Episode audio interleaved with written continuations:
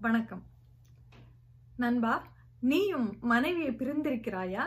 அப்படின்னு ராமன் சுக்ரீவன் கிட்ட கேட்க அனுமன் வாலிய பத்தி சொல்ல தொடங்கினார். வாலி எப்பேற்பட்ட வீரன் அப்படின்னு நீங்களும் தெரிஞ்சுக்கணும்னா போன காணொலியை பார்க்கணும். கீழே டிஸ்கிரிப்ஷன் பாக்ஸில் லிங்க் கொடுத்துருக்கேன். போய் பார்த்து தெரிஞ்சுக்கலாம்.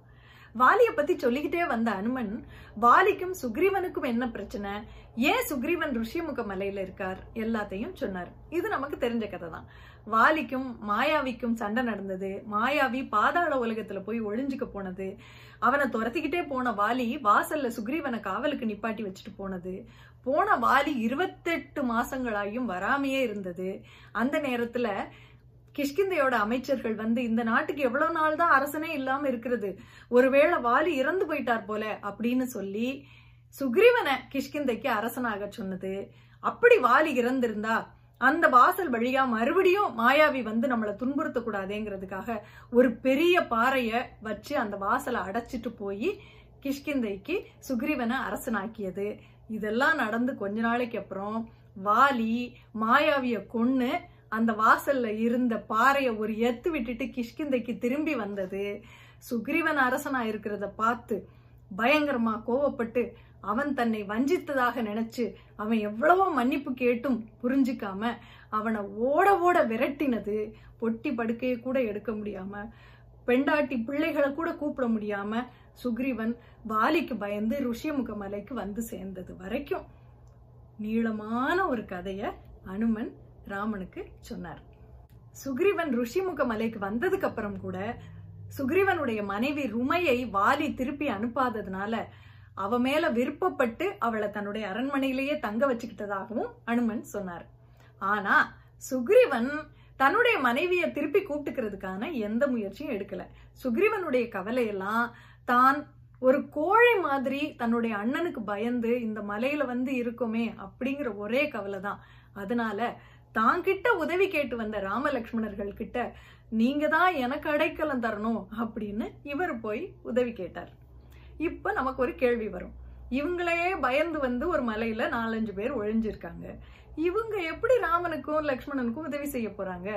பேசாம ராமன் வாலிகிட்டயே உதவி கேட்டு போயிருக்கலாம்ல அப்படின்னு இப்ப நமக்கு தோணும். வாலி கிட்ட போகாம சுக்ரீவன் கிட்ட ராமன் வந்ததுக்கு ரெண்டு காரணம். ராமன் சபரிய பாக்குறதுக்கு முன்னாடி கவந்தன் அப்படிங்கிற ஒரு பூதத்தை கொல்லுவார். ராமனுடைய அம்பு பட்டதும் அந்த பூதம் தன்னுடைய உண்மையான உருவத்துக்கு மாறி சீதையை கண்டுபிடிக்கிறதுக்கும் ராவணனோட போர் செய்யறதுக்கும் சுக்ரீவன் உனக்கு உதவி செய்வான். நீ போய் சுக்ரீவனை பாரு அப்படின்னு சொல்லிட்டு கவந்தன் மறைஞ்சிடுவான் சபரியும் சுக்ரீவனுடைய மலைக்கு வழி காட்டுவாங்க. அதனாலதான் ராமன் சுக்ரீவனை தேடி வந்தாரு. ஒரு காரணம். ரெண்டாவது முன்னாடி காலத்துல வாலியும் ராவணனும் பகைவர்களா இருந்தாங்க. ஆனா இப்போ ரெண்டு பேரும் நண்பர்களா இருக்காங்க. இந்த ரெண்டு காரணங்களுக்காகவும் தான் ராமன் சுக்ரீவனை தேடி வந்தாரு. ஆனா இப்ப சுக்ரீவனே ராமன் கிட்ட அடைக்கலம் புகுந்ததுனால முதல்ல சுக்ரீவனுக்கு நாட்டையும் படைபலத்தையும் வாங்கி கொடுக்கணும். அதுக்கு வாலிய கொல்லணும் அப்படின்னு முடிவாயிருச்சு. ரொம்ப நாளைக்கு அப்புறம் கிஷ்கிந்தைக்கு வர்ற சுக்ரீவன் வாலியோட அரண்மனைக்கு முன்னாடி நின்றுக்கிட்டு அண்ணா போருக்கு வா அப்படின்னு கத்துனான் அரண்மனைக்குள்ள இருந்த வாலிக்கு இது கேட்டுச்சு. ஒன்றும் புரியல. சுக்ரீவனா வந்திருக்கிறது? ஒரு தடவை விரட்டுனா இவனுக்கு புத்தி வராது அப்படின்னு கோபம் ஒரு பக்கம். ஒரு தடவை விரட்டினவன் தானே இன்னொரு தடவை விரட்டுறதுலாம் ஒரு பெரிய விஷயமா? இதெல்லாம் நமக்கு அல்வா சாப்பிட்ற மாதிரி அப்படின்னு ஆசை ஒரு பக்கம். ஆவேசமா போருக்கு கிளம்புறான். மனைவி தாரை வந்து தடுக்கிறான் இந்த தடவை சுக்ரீவன் தனியா வரலையாம். ராமனை துணைக்கு கூட்டிட்டு வந்திருக்காராம்.